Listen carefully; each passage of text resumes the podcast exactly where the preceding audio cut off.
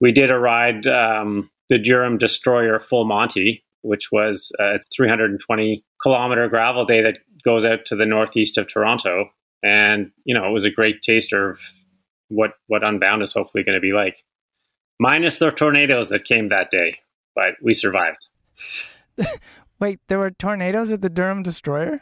Yeah, we yeah, there were tornadoes in Barrie that day, and we we were at the north end of the loop in Fenelon Falls when the storm came, and it was it was pretty crazy.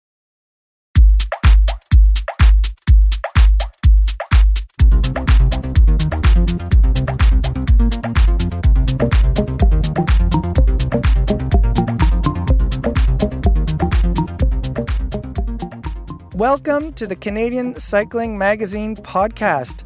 This is a big episode. We are going back in time, we are delving into some present racing, and we are looking ahead into the future. To help me do all this is Matt Hanson. How's it going, Matt? Real super, real super. Uh, we went on a we went on a ride this weekend, didn't we?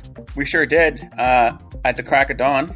Well, that's dad time for me, so you were very uh, good to meet me at, um, yeah, the crack of dawn. Good ride, though. Nice weather for, for now, for May. I know. I, it, it was good. I mean, it was pretty chill. I was a bit of a jerk on the hills, though. I was feeling. Well, it, there were ambushes. You didn't know when they were coming, and I would just, like, give her. Yeah, it's okay, though. I forgive you. It's okay. I've already complained to HR. yeah, I'm sure you'll get a very sympathetic ear there. So, what we've got lined up is a lot of stuff, as I mentioned off the top. The first item in the show is going to be another check in with Alex Cataford, our, our man, our Canuck at the Giro. And I got to say, this show is good because it's got it's really mixed terrain, isn't it? But we'll get to that. Oh, it's true. We cover like almost every surface. We just need to get into water. No, that's that's our friends at Triathlon. They do that. That's not us. Oh, right, right, right, right, right. But uh, yeah, we're gonna check in with Alex. And how, how have you been enjoying the uh, the the old Giro d'Italia?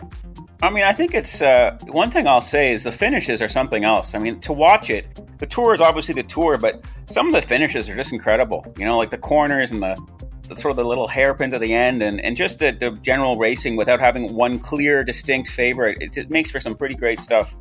I did like yeah, uh, going into this race, there wasn't a clear rate of favorite like a Pogacar or a, a Roglic. But um, I don't know. There's there's still a few stages to go. The race isn't over, but I don't really see anybody unseating Richard Carapaz at the moment. You never know. Stranger things have happened. No, for sure. And yes, I know. I'm not. Um, I'm not saying the race is done, but um, yeah, you know that that old. Uh, Ineos Grenadiers, they know a thing or two about um, winning a Grand Tour. It was not their first uh, rodeo, as it were. No, I was kind of rooting for for Nibali on on stage 14. He he had a good shot there. I have to admit, I was a little like, oh, it'd be nice if he could win here, but. Yeah, and I think you know, obviously, all the kind of fans of, of cycling and were excited to see him back in the mix. But I don't think he wants to be in the mix. I think he wants to win. You know, like he's not happy for the for the accolades. He wants to get number one. So, yeah, what do you think? Uh, uh, a stage win or a podium? Which is uh, more valuable to him? I don't know. I mean, I think he probably would take anything right now because he knows that time is running out for his, you know, his his finale here. Um, but uh, I think a stage one's always kind of special, right? For sure, for sure. Well, let's now hear from Alex Cataford and his impressions from being deep, deep within the Giro d'Italia.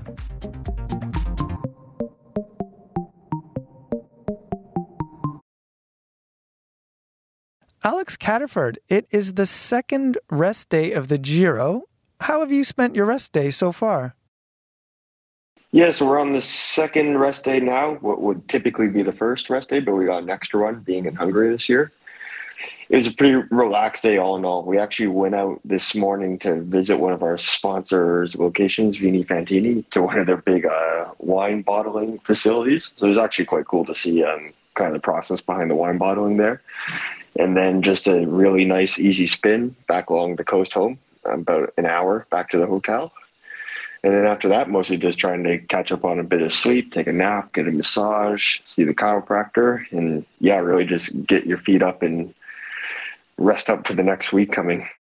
Did, did you get to take home any samples of the wine or did any samples come home for you? we usually have some in the bus, but I mean, we were there at 10:30 um, a.m., so we weren't doing too much wine sampling at the time. Overall, how was the past week of racing, which was the first full week of the Giro? Yeah, the past week of racing was was quite nice. It was a nice mix of stages that we had in there. We had um, a couple of really big mountain days, like the day at the Blockhaus, but then we also had some cool like city circuits, like in uh, down in Naples. So, but overall, it's just been kind of hard, fast racing. Most days have been um, we're racing from far out, racing all day, and um, yeah, not an easy week for sure. So, um, and this upcoming week we have a couple more sprint days, but then um, yeah, get back into the mountains again. On stage four up Mount Etna, you got into the main break of the day. The day before that, you actually discussed uh, breakaways and the importance of choosing the right breakaway to join. Was that breakaway on the Mount Etna stage a good breakaway to be in? Yeah, being up there in the breakaway on the Mount Etna stage, it was obviously the place you needed to be to win the stage because we saw in the end um, the winner from the stage and the current holder of the uh, the pink jersey, at least on this rest day, is came from came from that stage. So I was happy to be there and be in the position to to be going for the stage win. In the end, on the last 20k climb, I didn't didn't just didn't quite have it to follow those guys all the way up. But like we said, that was um that was a good day to be in the breakaway because it obviously was one of the days where it paid off and went all the way to the finish. What was your role on stage five, the day that finished in a sprint in Messina?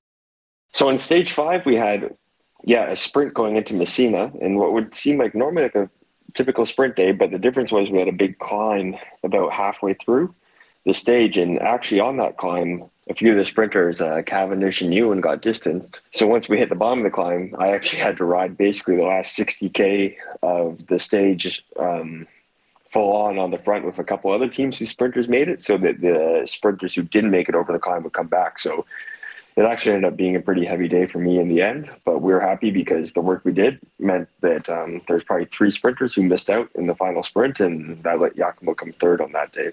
So that sounds pretty grueling. You know, you were in a breakaway one day, you're hauling at the front on on the next day. Um, yeah, how, what's your recovery and, and your rest and your recovery like in, in the midst of, of the week? Yeah, so with being in the breakaway all day on the Mount Etna stage and then pulling on the front the next day all day, it was obviously two really big days back to back. Um, so really, when it comes to a Grand Tour, you just got to kind of look. You got to look for the recovery when you have it. That means getting a good massage and um, resting and sleeping as much as you can. Just having good habits outside of the race.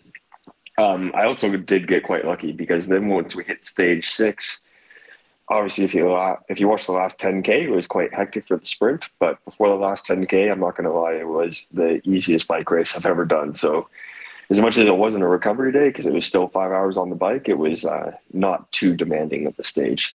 Stage eight was the shortest stage in Naples. And on your Instagram feed, I think it was before the stage, you mentioned the famous pizza from that city. Were you able to get some za after the stage? So during the stage in Naples, no, unfortunately, we had to kind of hurry up out of there. And um, unfortunately, we didn't get any pizza. I was a bit disappointed because I'm a big pizza fan, and um, it's obviously the, the local food of Naples. So it was too bad, but I guess I'll have to make a trip back there at some point to, to get a slice. Before the rest day was stage nine. That was up Blockhaus. Uh, the stage itself featured 5,000 meters of climbing. Tell me how you managed a big day like that. So yes, a big day like that, uh, Blockhaus, um, 5,000 meters of climbing. It was almost a six and a half hour day. I forget exactly how long it was, but you just got to be super on top of the main thing on a day like that is your nutrition, making sure that the night before, the morning of, you've had enough carbohydrates, and also on the bike that it's impressive how many calories you can go through. So just staying hydrated, staying fueled up is um, what can make the difference between finishing those stages fine and finishing them, you know, completely empty. Tell me about the daily routine in the team bus. What's it like for the team before a stage or even after, actually? The daily routine in the team bus is normally, um, normally we try to arrive about an hour and a half before the stage starts, and sometimes in the Giro the transfers can be a bit long. You can have an hour transfer before, so sometimes um, it can be like that. So generally, when we're moving, people are either taking a nap or calling home or uh, watching some TV, listening to podcasts or something like that. Once we get to the start is kind of when we have the the meeting. That's the main thing. So we meet. The directors have prepared a PowerPoint where, to be honest, most of it is um, about like race the course knowledge and just pictures and photos and stuff like that. Um, so that we know what we're up against, and then we'll kind of go into the tactics for a little bit afterwards, then people, you know, you get changed, get your food, get your radio on, and um, just kind of chill out until it's time to start.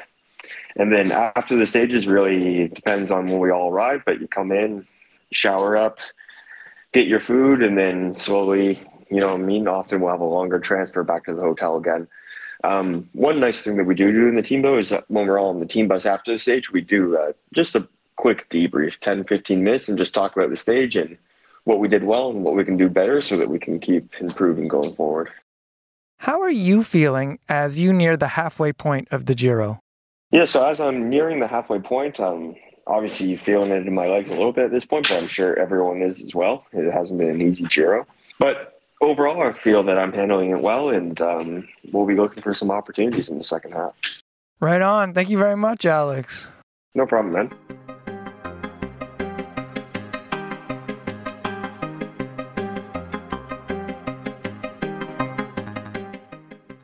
This episode of the Canadian Cycling Magazine podcast is supported by MS Bike. I can think of a few reasons why you should do an MS Bike event. The big one, you'll help those with MS. Canada has one of the highest rates of MS in the world. Another reason is that the riding is great, and all of the events are in person now. In June, there's a ride in BC's Fraser Valley and one from Airdrie to Olds, Alberta. Finally, your fundraising efforts can also get you cool rewards, such as MS Bike t shirts, shorts, and new this year, an MS Bike jacket to round out the kit.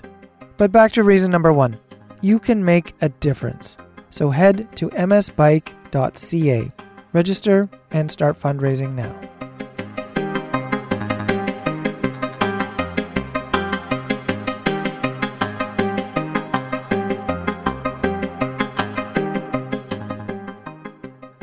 So now we are going to change gears to uh, single gears. We are going to look back at the track action uh, in Milton. We were there on uh, day two. This was your first World Cup, well, Nations Cup. What did you think of it? They're a lot faster than the junior nationals. Not much faster, but somewhat faster. Uh, it was great. I mean, to see all the uh, the international talent, you know, in Milton was um, I mean, it's still sort of surreal to me to think that there's this facility that attracts, you know, the world's best. So uh, yeah, but it was great, great action, great riding, and great to see the Canadians up there. Exactly, uh, especially in the sprint. Kelsey Mitchell, I think, was maybe not not super stoked about silver in in the sprint and, and bronze in the team sprint, but she she got gold in Keirin, which was great. And it's not like she got beat by a slouch, you know. She got beat by the world champion, so that's that's okay.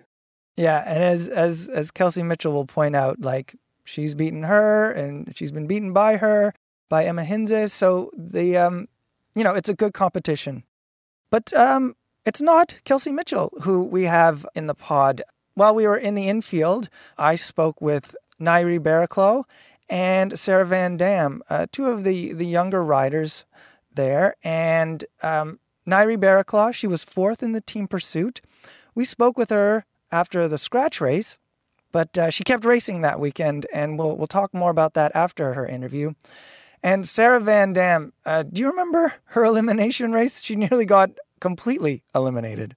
I sure do. I was impressed with the fact that how quickly they got up because that looks like they're going 55k an hour, and I couldn't believe they jumped back on their bikes without hesitation, and uh, it was impressive. I mean, I'm sure it hurt later, but in the moment, they probably didn't feel a thing. That's right. Yeah, Sarah Van Dam and another rider, um, well, connected, and both went down.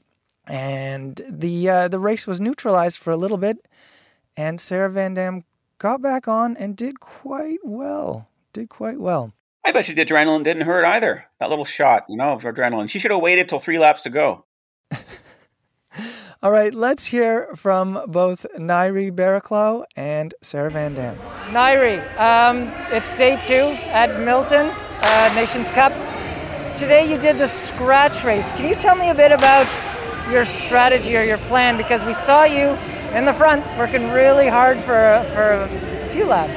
Yeah, so big sprints aren't necessarily my strong point, so I was really aiming to put in an attack with six to eight laps to go and get a gap and see what happened there. And I wanted to just sort of go from far out and try hold on to it. Um, it didn't work out. There was an attack a little earlier, which set it up really well because we caught them and I tried to go from there, but I had a big group on my wheel, and so didn't work out for me today. And then just kind of got caught back in the bunch sprint. And so, how did you feel though about like you had your strategy, you, you worked it? Like, yeah, what are your thoughts about that? I'm happy I went for it. I really like to race aggressive and to have a goal and to go try execute it. And it didn't work out today, um, but I'm excited to keep racing hard tomorrow. And it was nice to get into the bunch and feel things out a bit. So disappointed with where I finished, but I'm glad I went out and tried it and didn't just decide to sit in the bunch. Now, this is the second Nations Cup of the year. The first one was in Glasgow. You weren't at Glasgow, but you were in Europe around that time. Can you tell me what race you did and what, what brought you uh, overseas? Yeah, I was in Ghent, Belgium for a C1. Uh, we were looking for UCI points mainly, getting a bit of race experience. So got to race Omnium, Scratch, Elimination, Points Race, and Madison while we were there. It was a super full weekend, and it was a really good time. It was a like a fast field, not quite Nations Cup level, but nice to get experience and to get some comfort in the group, and just to get yeah get a chance to race before we got into the rest of the season. Now, it, to me, the the UCI points scheme seems nebulous. Is it clear to you what you need to get, where you need to go? Yeah, so you need 250 UCI points to start any race at a Nations Cup, Worlds. Maybe that's about it, but 250 points can be hard to come by, especially in North America. So at like a C1 level race in Belgium, you get 200 points for winning a race. So it was a way to kind of boost up the events I already had points in. But for like the elimination race, which I started with zero points in, even winning there wouldn't have been enough to get me points to race. So it can be a bit tricky to actually find enough small races to be able to race certain events at a higher level. But yeah, that's what we were trying to do. And what are your, your goals, sort of like past this weekend, future goals for the year and maybe onwards? Yeah, I'm going to go the next six weeks. I'm doing a bit of a roadblock, doing Joe Martin right away, and then road nationals, which are actually at home in Edmonton for me, so I'm really excited. And then back into track, I'm hoping for Commonwealth Games uh, maybe the third Nations Cup, and then looking towards Worlds and seeing what we can do there. Well, good luck and thank you for your time. Thank you very much. Thanks. Sarah Van Dam, you just raced the elimination race? Yes. And, well, tell us about that race. How did it go? Yeah, it was uh, going really well. I was just uh, focusing on having an exit and keeping my space. Um, and yeah, I finished sixth. I went down, but I jumped back up and got out there again. That was impressive because you had a spill with another rider. Did you guys just bump wheels or something? Yeah, uh, it was tight at the line, and her hips were in front of my bars, and she came down and just knocked them. So, yeah, I didn't have full control of my bars, so I went down. And yeah, you got up pretty fast. Uh, what were you feeling? Like a lot of us have crashed before, and our first instinct is to get just get back up. But like, did you do the quick assessment to make sure you're okay and stuff like that? Yeah, I think uh, adrenaline takes over pretty quick when you uh, hit the deck. Uh, I just focused on protecting my head, and uh, yeah, I, th- I, looking back, I should have taken a few laps and done a better check over my bike. But yeah, like I said, adrenaline gets you going again. totally, and you had about I think six laps to to join in again, and so then once you joined in, were you were you focused back on back on track, so to speak? Yeah, um, I had to do a little bit of chasing um, to get back into the pack as uh, they were neutralized. But um, yeah, once we got back together and the gun went, um, yeah, I was race ready, and I just I had a little bit of a, a blip in thought. I was I got boxed in um, on the back straight, and I just didn't have an exit. So it's the name of the game, though. So it, it really is a, a fascinating strategy. So I and when I was watching you throughout the race, you'd be at the back, you'd be like making sure you're at the front. Um, does it, how long does it take to sort of master this strategy, or do you ever really master it? I think you have to be adaptable uh, in the race because you can have a strategy, but you can it, it can obviously uh, change throughout the entire race. So just being aware of where you are in the pack constantly and having enough time to get out and get in a good position is really key.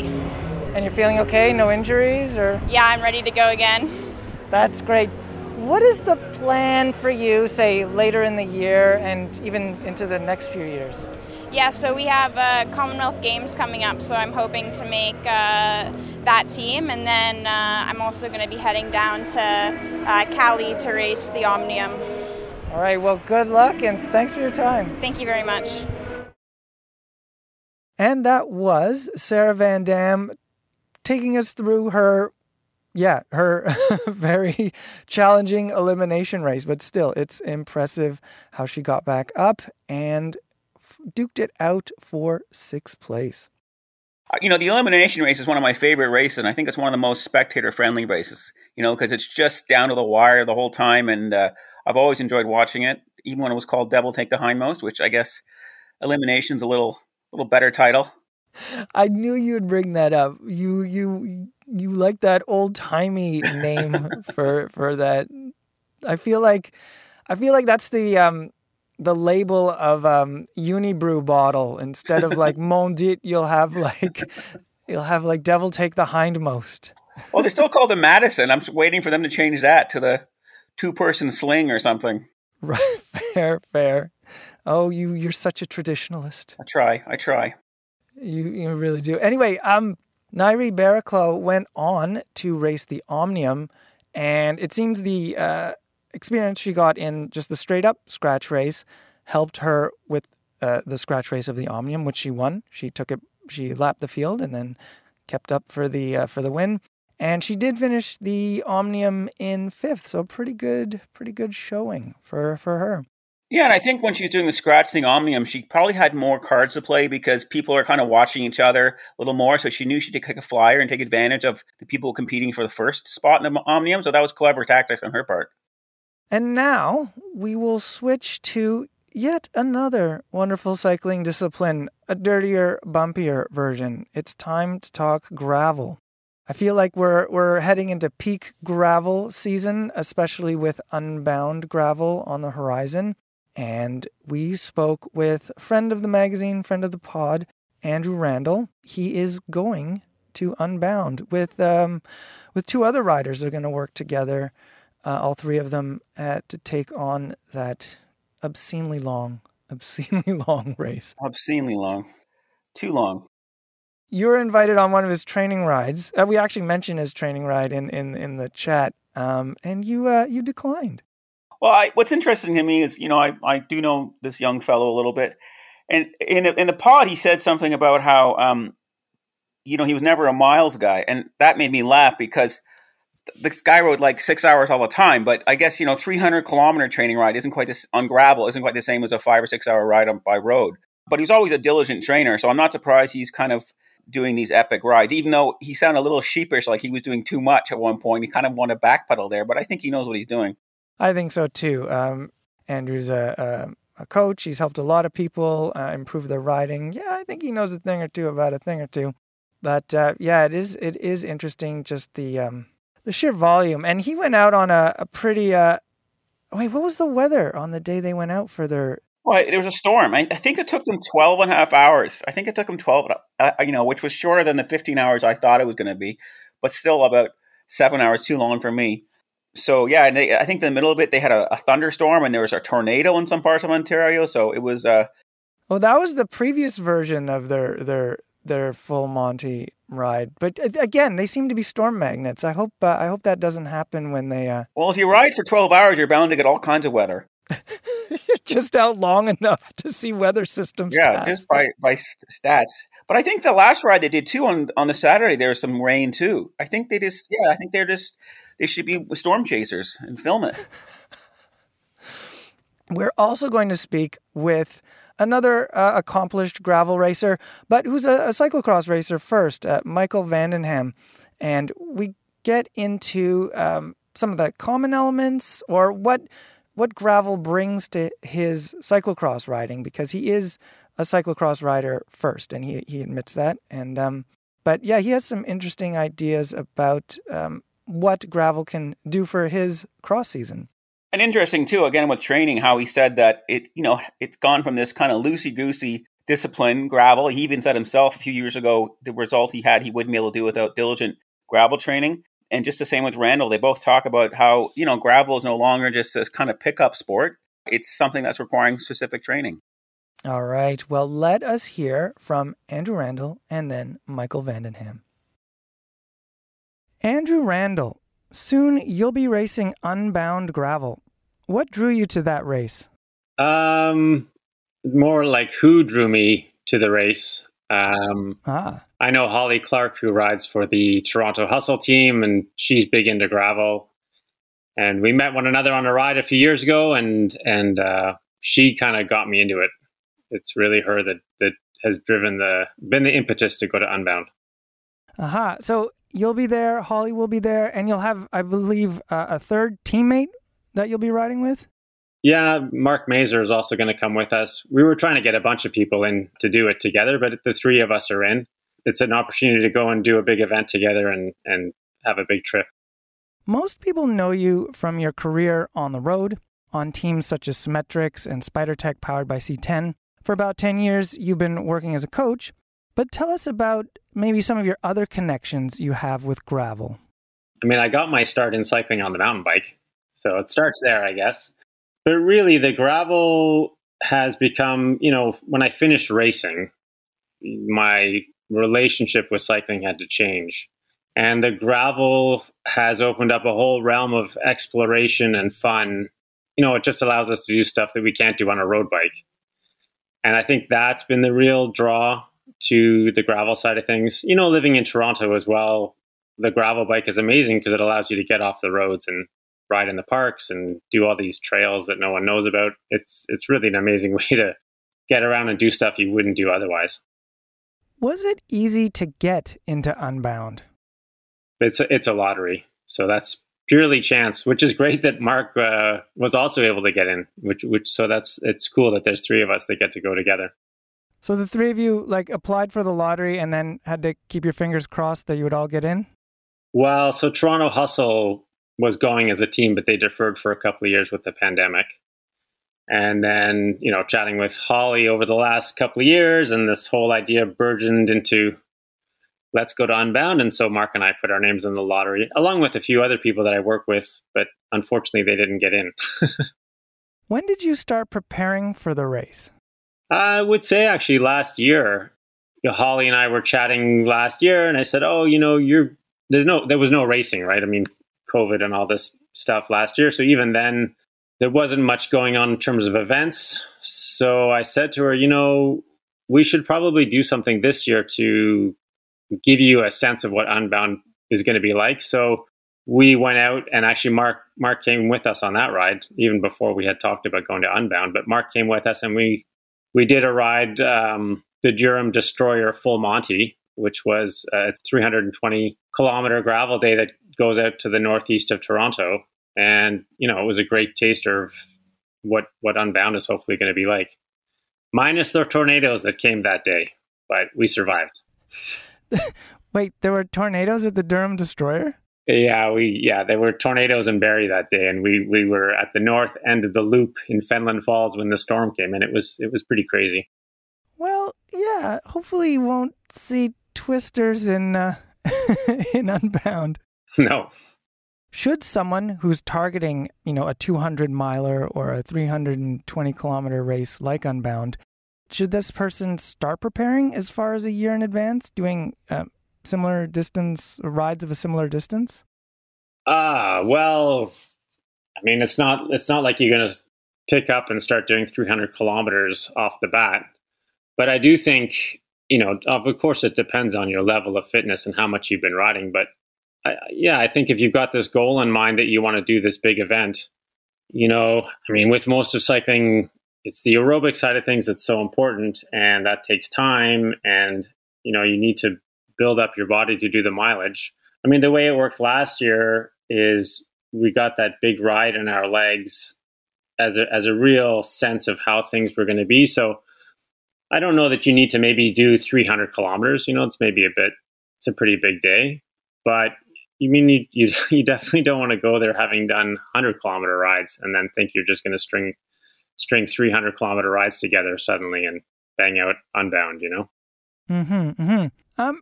Now you're, if I understand correctly, you're doing a 300 kilometer ride almost two weeks from Unbound. Is that is that part of your plan? yeah, yeah. It's maybe a little long, but I think for for everyone's kind of.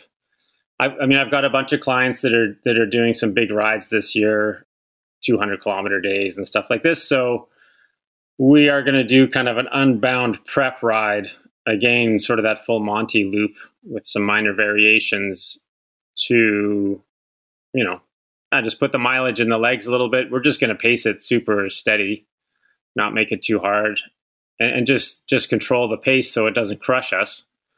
But yeah, put in a big day so that we can test everything that we're going to apply at, at Unbound because I think that's a bit that's a big part of the preparation is creating a plan around the day with with all the details that go into that. Yeah, I mean, I don't know if I'd want to do 300 clicks before I had to do 300 clicks with only two weeks to separate it. But you did say that it, the the the pre-ride is is more of a steady pace, not a race pace. Yeah, I mean the funny thing is, I I mean I was never a mileage person when I or I never imagined myself doing some stuff like this. But I don't know, it's different on the gravel bike and it's fun. I don't know, the whole attitude is just different and it's enjoyable. It's I mean, of course you're tired and you know you're a bit uncomfortable come the end of the day and it's going to take some recovery but we'll have a full two weeks to recover and i think for you know the, the, the big challenge for most of us as as riders is to actually find the time to do the mileage and all this kind of stuff. So i think doing this kind of prep ride for everybody who's going to unbound like the toronto hustle team is going to come with us and myself and mark and a couple of other people that are doing big long rides. But for those of us going to Unbound, it'll just be a good way to really, you know, make sure we put in the time and do a big ride, and then we'll have a couple of easy weeks to recover before we actually go to the race. What are some specific equipment choices you've made for Unbound? It's it's a, been an interesting exploration of things. Equipment wise, I think one of the most interesting things I've done for me anyway is I started waxing my chain because you know, what by these rides we were doing last year, and you're in the rain, and you know, before you, it only takes one mud puddle, and your your chain is suddenly making lots of noise, and all the oil is gone. Whereas, and and and in Unbound, I think there's two, maybe three river crossings, and so the wax combined with a supersonic cleaner to you clean the chain before you or ultrasonic cleaner you clean the chain before you put the wax on I think is going to be a great way of, of you know managing a piece of the puzzle that we don't really think about very much and actually help us with the efficiency side of things. And uh, yeah it's felt really good having a clean super clean wax chain. It's been cool. Now tell me a bit about some of the support you you will have during the race. Like there's two checkpoints i believe and you'll have people meeting you there? Let's say every 60 to 70 kilometers, there is a rest stop. But the way the race works, you have you have to have a support crew, but they are only allowed to see you at two of the checkpoints. So the way it works is the first rest stop, I'll call it, is like is actually a water oasis, which is put on by the race where you only get water. Then you have a checkpoint where you see your support team, where you can get you can get support, you can get food and everything from them. Then there's another water oasis, and then a final checkpoint, and then the finish. So the interesting thing with the planning side of things is you need to carry enough food to get through, you know, maybe 130 kilometers because that first point in the race is it's, it's just water. So you have to have enough product with you to fuel yourself for a good, you know, I don't know, five, five plus hours. Let's say 25K an hour, you know, like six hours. You need enough fuel for six hours almost to get through to the first uh, checkpoint with your team. Will you be carrying that fuel in in a, on your back or various parts around your bike? Yeah, I think it's going to be a, it's going to be a CamelBak and two water bottles, and I think uh, a top tube bag. Hopefully, that's going to be enough to uh, to be able to manage uh, plenty of you know product along the way. What do you think will be one of the biggest challenges during the race for you? I think well, so I mean, I we did a big ride up in Mulmur, north of Toronto, on some pretty hilly terrain, six hours or something, and we were testing our fueling. You know, how many calories per hour are you going to eat? And the goal should be, let's say, three to 400 calories an hour. Everyone's different in how much they can take in, but the more the better. And I think actually maintaining and keeping up and keeping track of your fueling, which is probably the best way to improve your performance, is going to be the hardest thing. And making sure you're actually, because it's a lot, you know, drinking a bottle an hour plus a bar or whatever it might be to get your 400 calories. It's actually quite a bit. So I think that's going to be probably the most challenging side of things to make sure we have a good ride. It's like the eating contest element of the race that no one really thinks about. Yeah, very much so. I would say. I mean, it's become it's becoming more of a thing, and it, you know, cycling when I grew up was like, don't eat, you'll get skinny. but now things are moving much more towards you know when you're on the bike you need to maximize your caloric intake to to improve your performance so it's it's but it's something you need to practice and you need to dial it in with what products are you going to use and what works for you and making sure you're actually met, you know measuring or counting your calories properly what about like um, fuel fatigue or like you know you you, you get to a point where you're like, I can't eat another bar. So are, have you thought about like variety in your pack? Yeah, I mean, so actually that that full Monty ride that we did last year was already we were starting then to try ideas and test things out. And I, I found the fuel fatigue a big part of it is making sure you have a variety of flavors so your palate doesn't get tired. So I have three different drink mixes that I'll be using one's a one's a lemon lime, one's an orange, and I don't know what the other one is, raspberry or something. You know, so it's always it's always a bit different, and the one is saltier than the other one.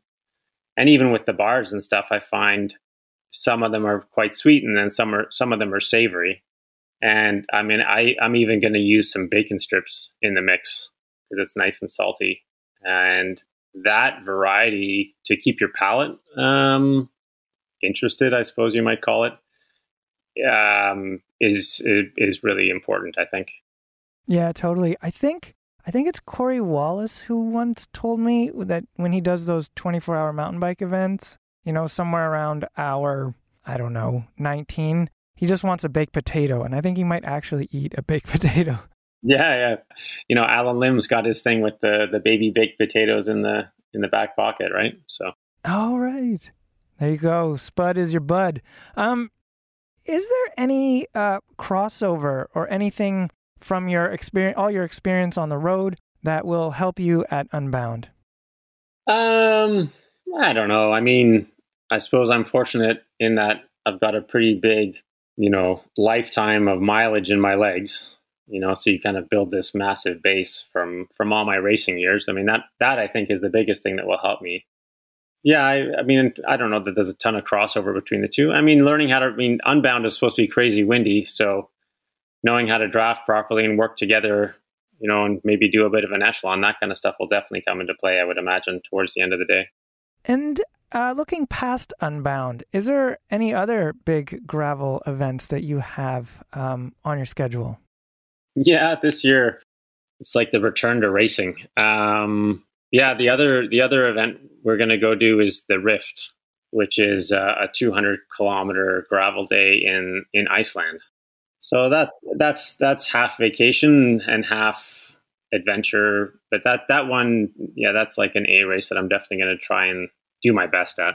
See if I can find the form again. But um, yeah, there's that one, and there's the Reggie Ramble here uh, in Ontario. It's a 200 kilometer day. So th- those two events come in. They they are in July, and both of those I'm going to try and hit up and, and be quite good at.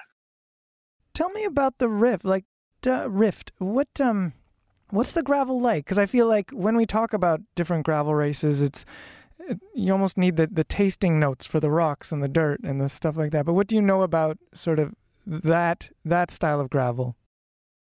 Well, it's the Rift Valley, so it's volcanic, and I think I think it's pretty rough.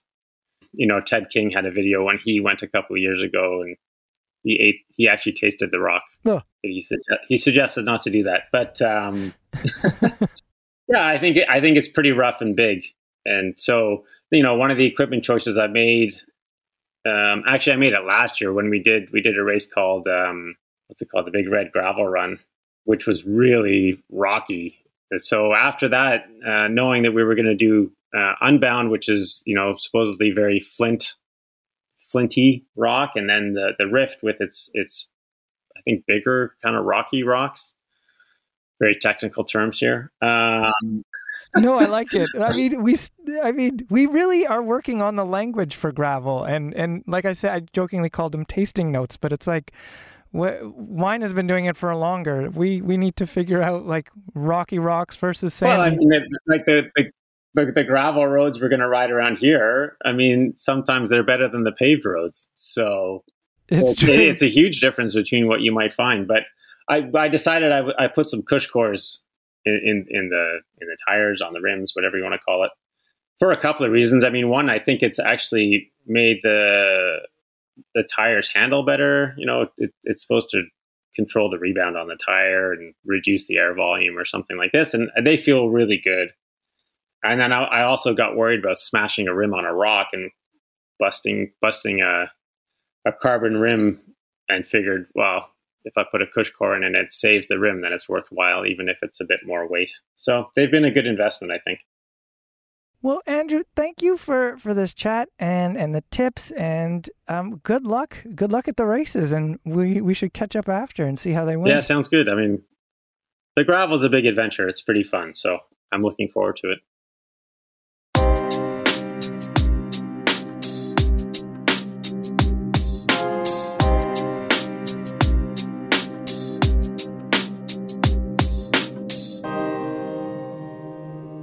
Michael van den Ham, we're going to talk gravel racing, but I have to admit, I think of you as a cyclocross racer first. You won cross nationals in 2017, 2018, and 19, and because of the pandemic and cancellations, you still have the Maple Leaf jersey.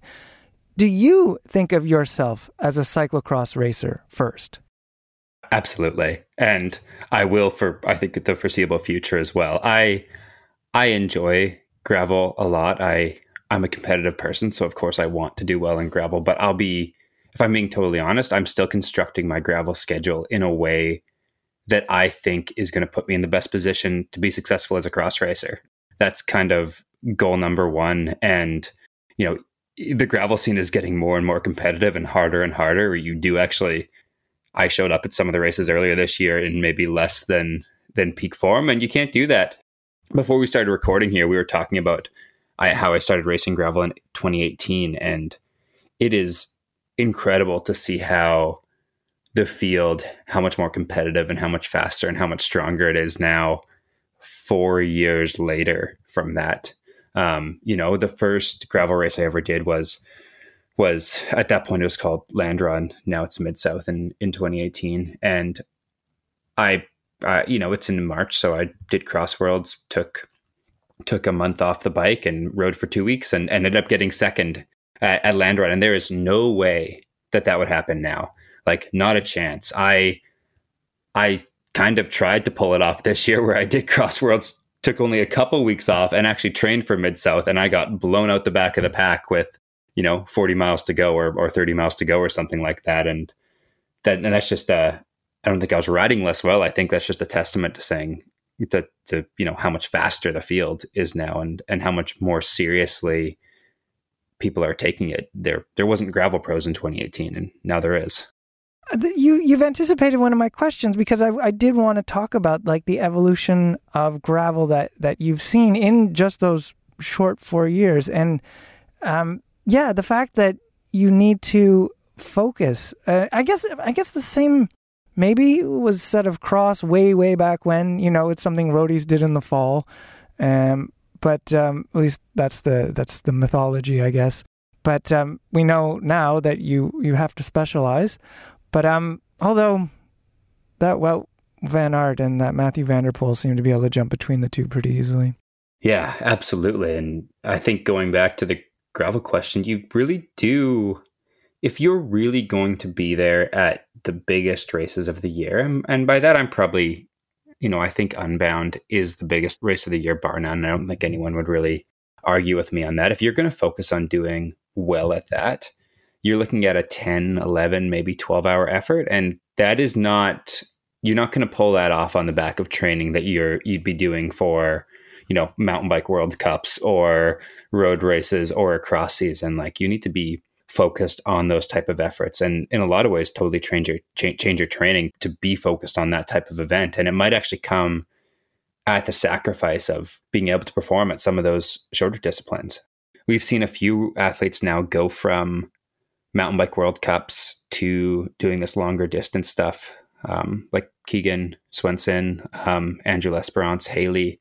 And I'm not sure they could go back and perform at the World Cup level. Now, I think we actually have really interestingly, Andrew and Haley are doing it right now. Um, so it'll be, it'll be really interesting to see how that sort of unfolds throughout the season. But it's tough to train for both, is what I'm saying. So I think that's why you see a lot of people focusing on one or the other. And re- returning to um, Michael van den Ham as cyclocrosser first idea, what um, are the elements that you can draw from these gravel races that you do predominantly, I, I, would say, in the summer and the fall. What can you get out of these that, that can then help you when you go and focus full time on cyclocross? Yeah, that's a great question. And maybe I, I sort of answered it a second ago um, by talking about how if you're going to going to do something like Unbound, you need to you need to focus on that. I think I'm, not, I'm not doing Unbound. That's a pretty big omission from my calendar. And that's actually a very intentional omission because for me, anyways, I feel like that's too long. It takes too long to recover from an effort like that. I can't do the type of training that you need to do to perform at an event like that without compromising my training for cyclocross. So I've uh, those really long 200 mile events are intentionally not in my calendar, but those five, six, maybe even seven hour events still are.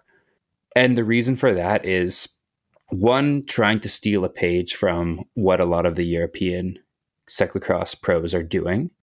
Mainly not not necessarily Mathieu and Wout and, and Tom Pidcock because they aren't like the rest of us. They're they're they're doing their own thing, right? And and it's not uh it might be futile to try to mimic that. But you look at people like like say Quinten Hermans, he had a really good spring campaign and doing some of those longer races. He also had a really good cross campaign on the back of of of doing the Giro Giro d'Italia last year. So what I saw there was how can I build my summer program where I, I can still be in North America, stay home, spend a lot of time at home, the place that I like to be, and get those hard, we'll call them classic type efforts in my legs um, and do them at a time of year where it can actually serve the cross season. So that's why I think my, my calendar is a little bit front loaded. I'm doing a lot of my racing in April, May, and June, doing some of those five, six, seven hour races. And then come July, I'm I'm not doing any gravel races. I'm sort of flipping the script a little bit and and focusing on cross but knowing that those big long days big long race efforts that i did and the training to prepare for those is actually going to set me up in a really good position for cyclocross you said you're not doing any gravel but i think on your calendar there's trans rockies gravel royale in august that's right. So I, am shutting it down in, in July, but I am doing Trans Rockies in August. And that's for a few reasons. One, I had the chance to go out and pre-ride a big chunk of that course last year. And it, it ended up getting canceled sort of very, very late in the game amid sort of a, a COVID spike in in the region, which was disappointing. But I mean, I think I think we all understand why that why that happened. But I got a chance to pre-ride a lot of that course earlier in the year, and it's like it's spectacular out there.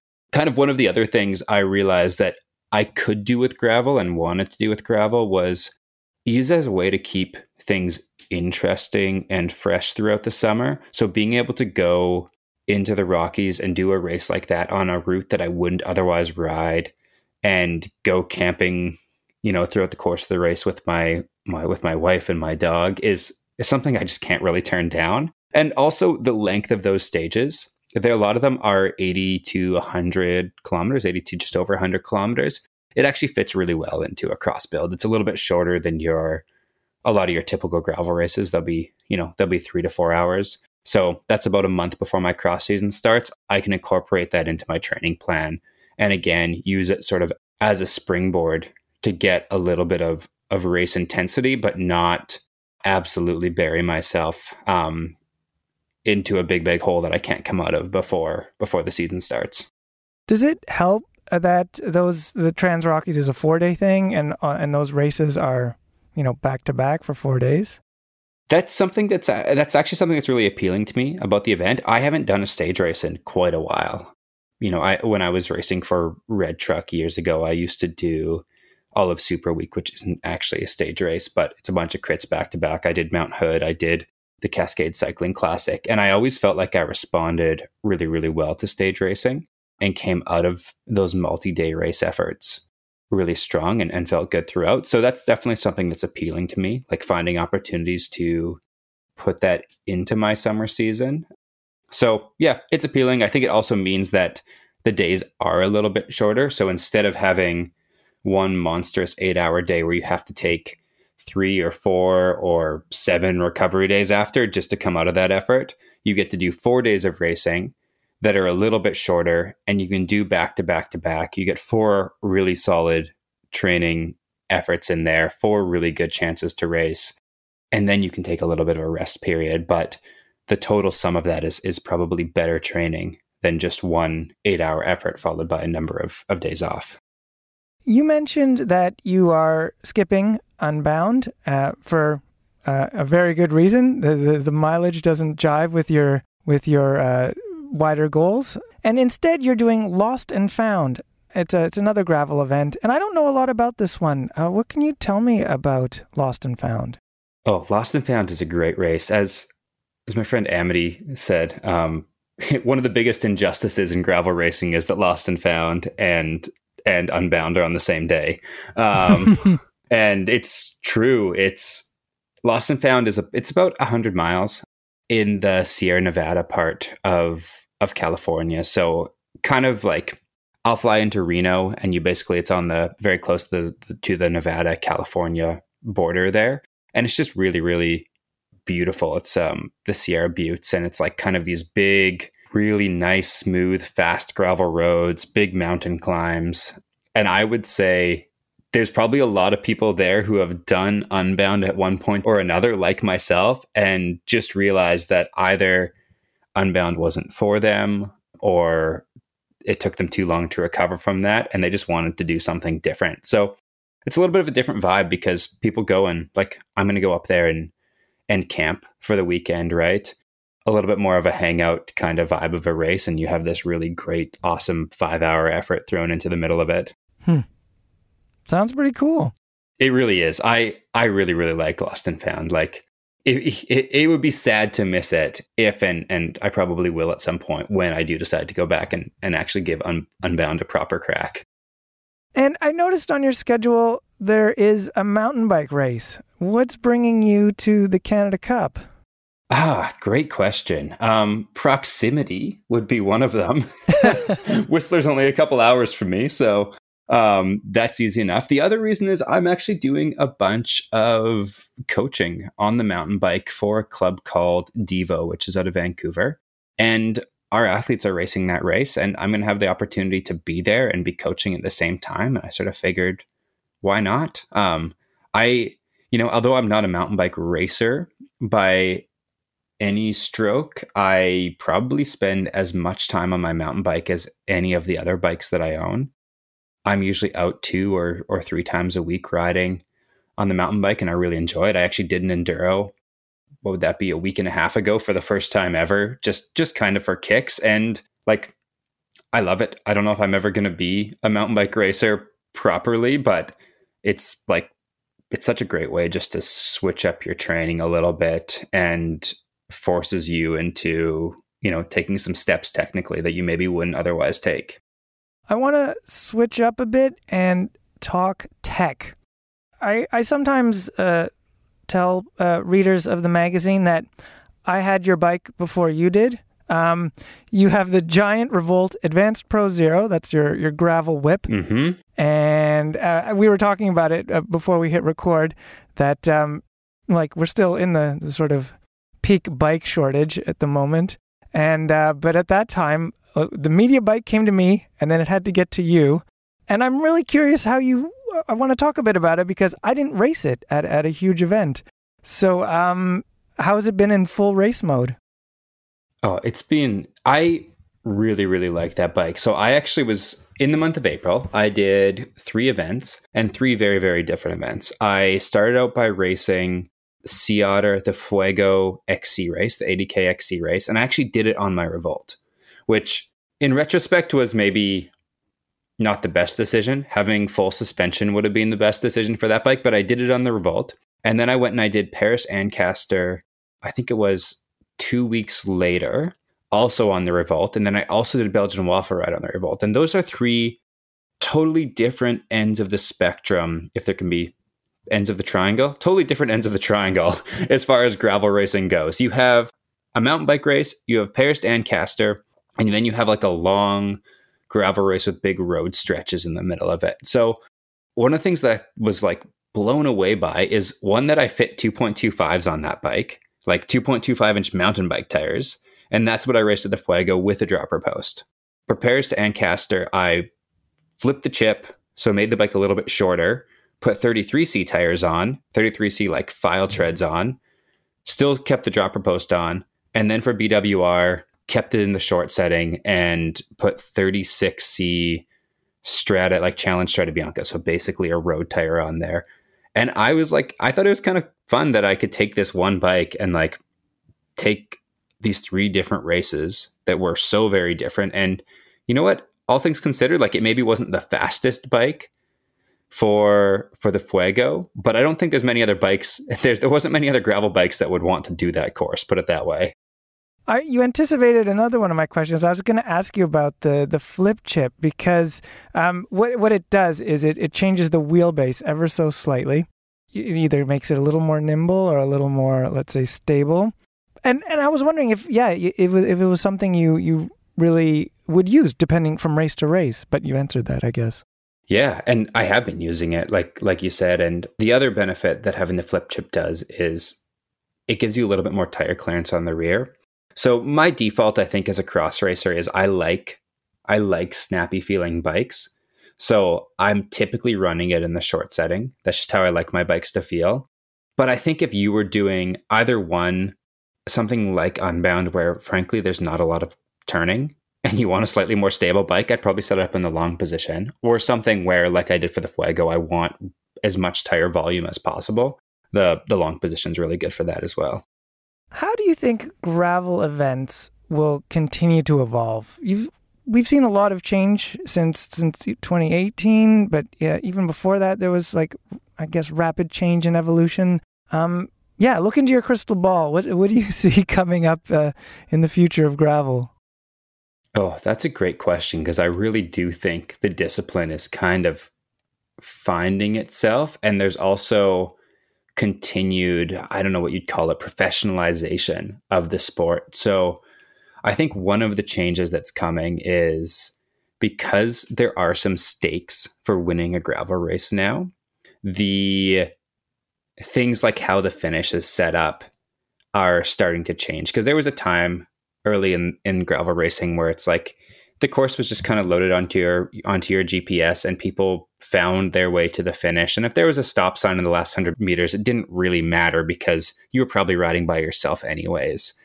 And that's that's pretty rapidly shifting, you know. There was like an 8 up sprint or something like that in Mid South this year. So I think one of the things I've seen this year is gravel races are doing like actual road closures for the last bit of the race and and things like that. And that's a pretty that's a big logistical undertaking for the race organizer and also a pretty big switch from the fully unsupported here's the route go do it type approach. As far as the course length i don't know. It's been what's been really fascinating to me is a lot of races are starting to or have always offered a shorter kind of distance. Um, like there was a 70 mile distance at belgian waffle ride that 100 mile distance at unbound. And it seems like for a lot of people that's they're happy doing that. They want to do that. And I'm what I'm really curious is is there going to be is that going to become part of the race or a serious race in and of itself? Um, I don't know if that'll be the case, but I'm just curious to see, like, say at Unbound 100, is there going to end up being a really serious race category there as well, or is that always going to be for people who never, you know, who just didn't quite feel like they were ready for the 200? We'll we'll see, I guess. But as far as like terrain and everything, I think it's it's so regional, right? Even how you set up your bike is so so regional. A California gravel race feels different because of the terrain than something that you do in the mid South or the Midwest or whatever part of the country you want to call Kansas and and Oklahoma, right? Um, and that has nothing to do with that. Just straight up has to do with terrain. The thing I find uh, so interesting about gravel, and this came up in my uh, recent conversation with Andrew Randall, who's targeting uh, Unbound this year, is that we got talking about different types of gravel, and like this speaks to your re- regionality. And it, I, I feel like we're still working out the, the language for gravel. Like, how would you describe this gravel? I think Andrew used the word uh, phrase. It's more gravelly gravel. And it's just like, we just really don't know how to, like, we can say, oh, what tires are you running? And I think, oh, I think this course it would suit like this, that, or the other thing but like it's really hard to convey yeah what you're riding on exactly. Oh absolutely. Like there's the the clay even even in a single race i'll use mid south as an example here. There are some roads that are basically just clay and there's not a piece of gravel in those but there's still gravel right? And then there's other roads you turn a corner and it's it's all kind of sharp rocks. There's rail trail that's gravel. And then there's like the super sandy stuff that you see in chunks of California. So it's yeah, it's really fascinating. And I even find like the way I set up my bike is very, very influenced by where I live. I live somewhere where a lot of our gravel is straight up and straight down. A lot of it's on FSRs and a lot of it is super rocky and rough. So I tend to go for a wider gear range. I I love my dropper post. It's still on my bike and it probably is going to stay there all season and I tend to run bigger tires than than someone who is maybe, you know, riding on rail trails in Ontario would do. So yeah, I, I think I think it's a lot like mountain biking that way, right? Like what is a mountain bike course? It's like, well, even if I call myself a cross country racer in BC, my default setting, the way I set up my mountain bike, is going to be super different than how someone else is going to set it up in a different part of the country. Michael, it's really great talking gravel with you. We should uh, talk cross when, when the season arrives. Um, I, I, have a rule at, at Canadian Cycling Magazine. You're not allowed to say cross is coming until at least August, so we won't say that um, because it's gravel season and gravel is here. but it's it's good talking with you about the rocky stuff. Yeah, absolutely. Thank you. Uh, thank you very much for having me, Matt. All right. Good luck at the races. Thank you.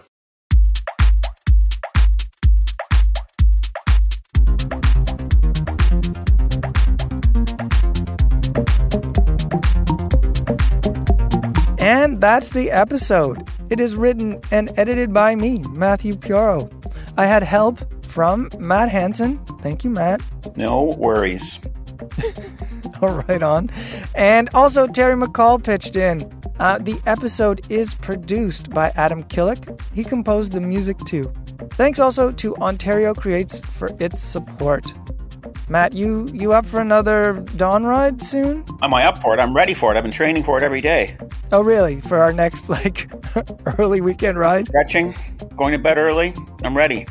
All right. Well, yeah, we should do that. Maybe take a different route. Yeah, my route this time. Oh, your route. Oh, that's fair. Then you can ambush me on the hills that you know are coming. Downhill the whole way. Okay, looking forward to it. And thank you, listeners, for tuning in. Please rate and review the show. Ride safely, and I'll talk to you later.